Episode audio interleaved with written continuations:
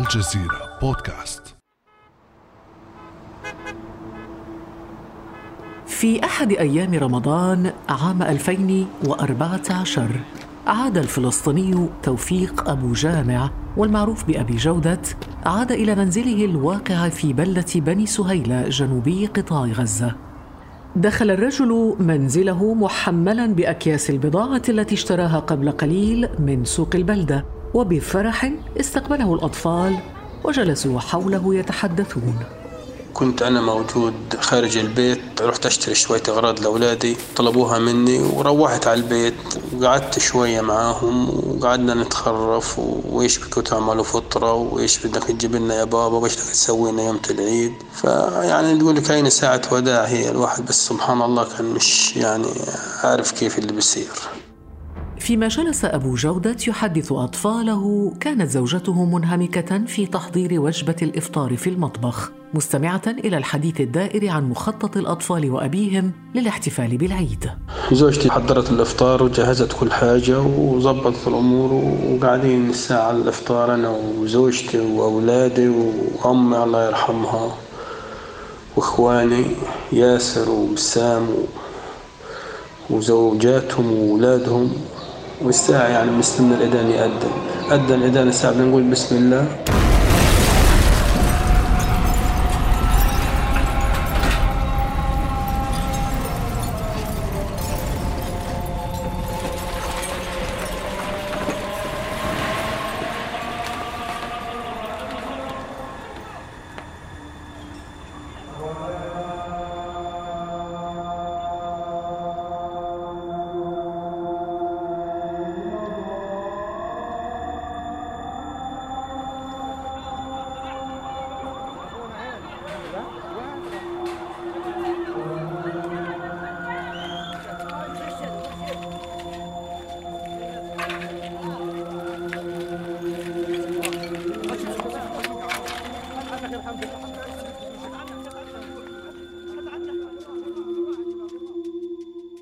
بعد أمس من الجزيرة بودكاست أنا خديجة بن جنة.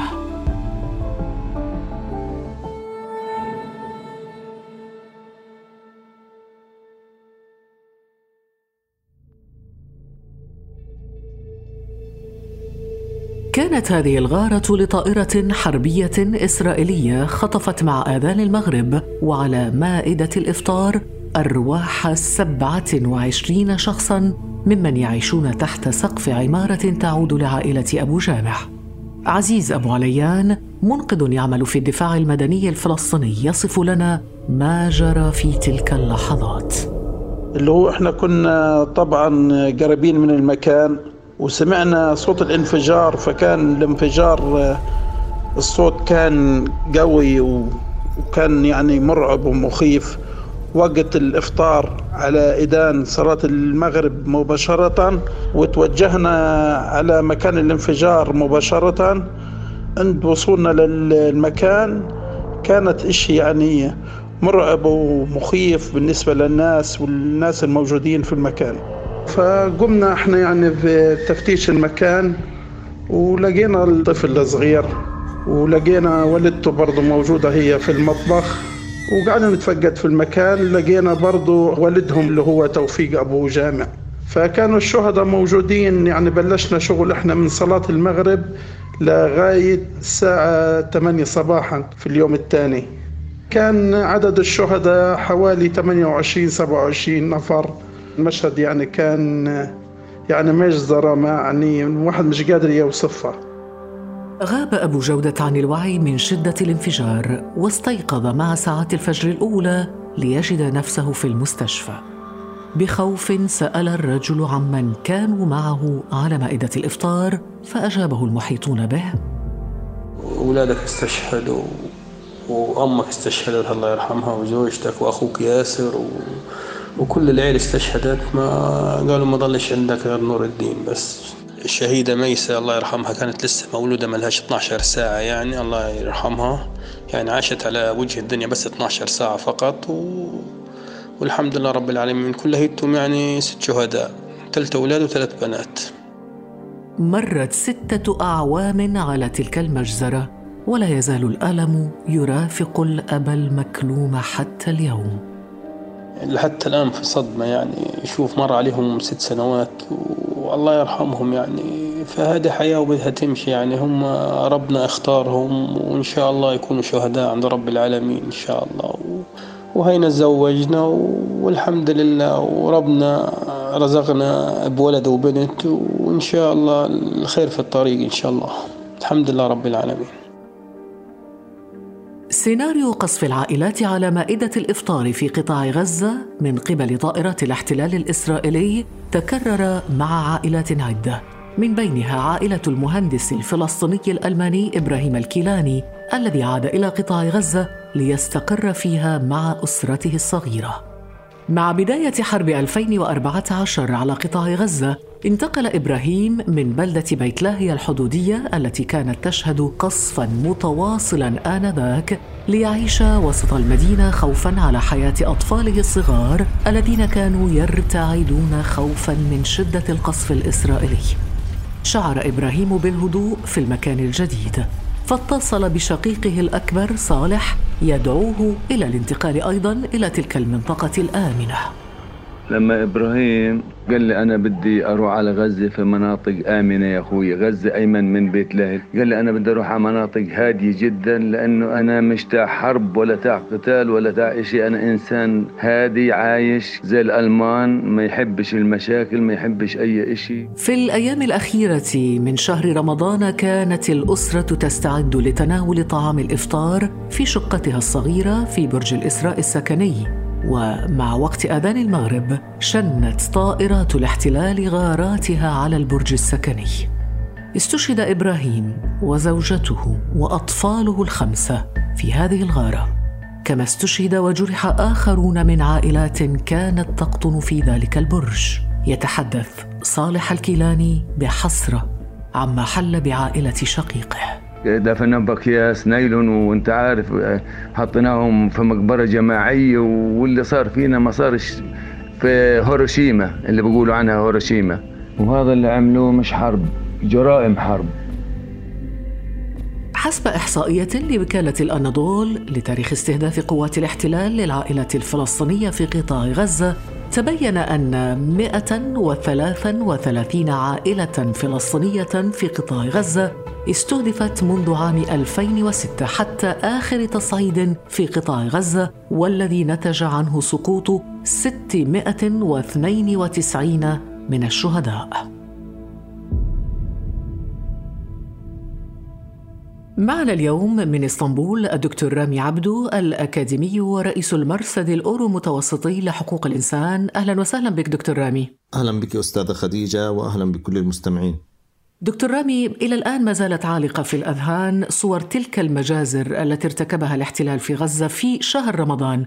يعني نتذكر جيدا مثلا مجزرة حي الشجاعية في 20 يوليو وقت السحور. أيضا مجزرة التي ارتكبت في خزاعة يوم 23 يوليو وقت الإفطار.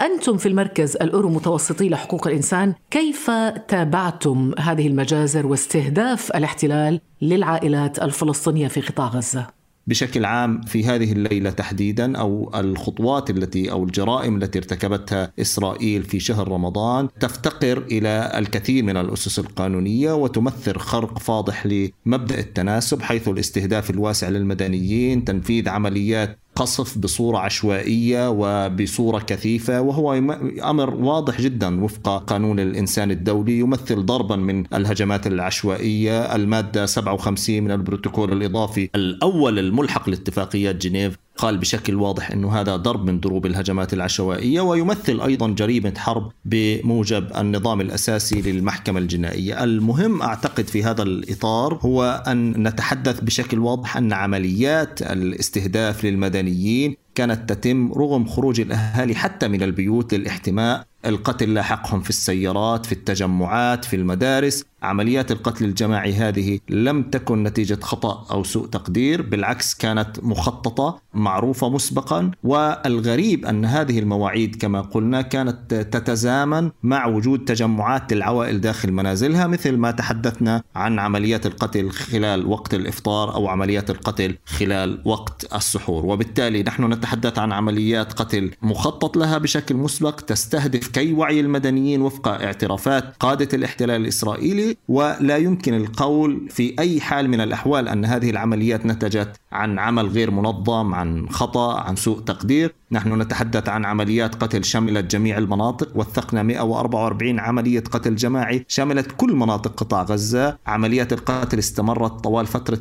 الحرب واستمرت بشكل كثيف حتى الثامن والعشرين من يوليو وهو آخر أيام رمضان في ذلك الوقت. تواصلت بعد ذلك مثلا في رفح لكن حدة عمليات القتل الجماعي كانت في شهر رمضان. تنوعت أيضا هذه الهجمات لاستهداف سيارات تجمعات منازل. كان هناك إعاقة كيف لعمليات نفهم الإسعاف. ذلك دكتور رامي؟ إذا كان يعني خلينا نقول عرفا أنه المقاتل حتى لو يعني كان حاملا مقاتلا حاملا للسلاح لو وضع سلاحه ليأكل لا يؤخذ على حين غرة ويقتل. يعني هذه أخلاق الحرب عموما في العالم. ما الذي يعنيه قصف العائلات في وقت مقدس كهذا وقت السحور أو وقت الإفطار؟ ما الذي يعنيه ذلك برأيك؟ يعني أنا أتصور أنه كان هناك رغبة ونية مبيتة للاحتلال الإسرائيلي من أجل إيذاء المدنيين.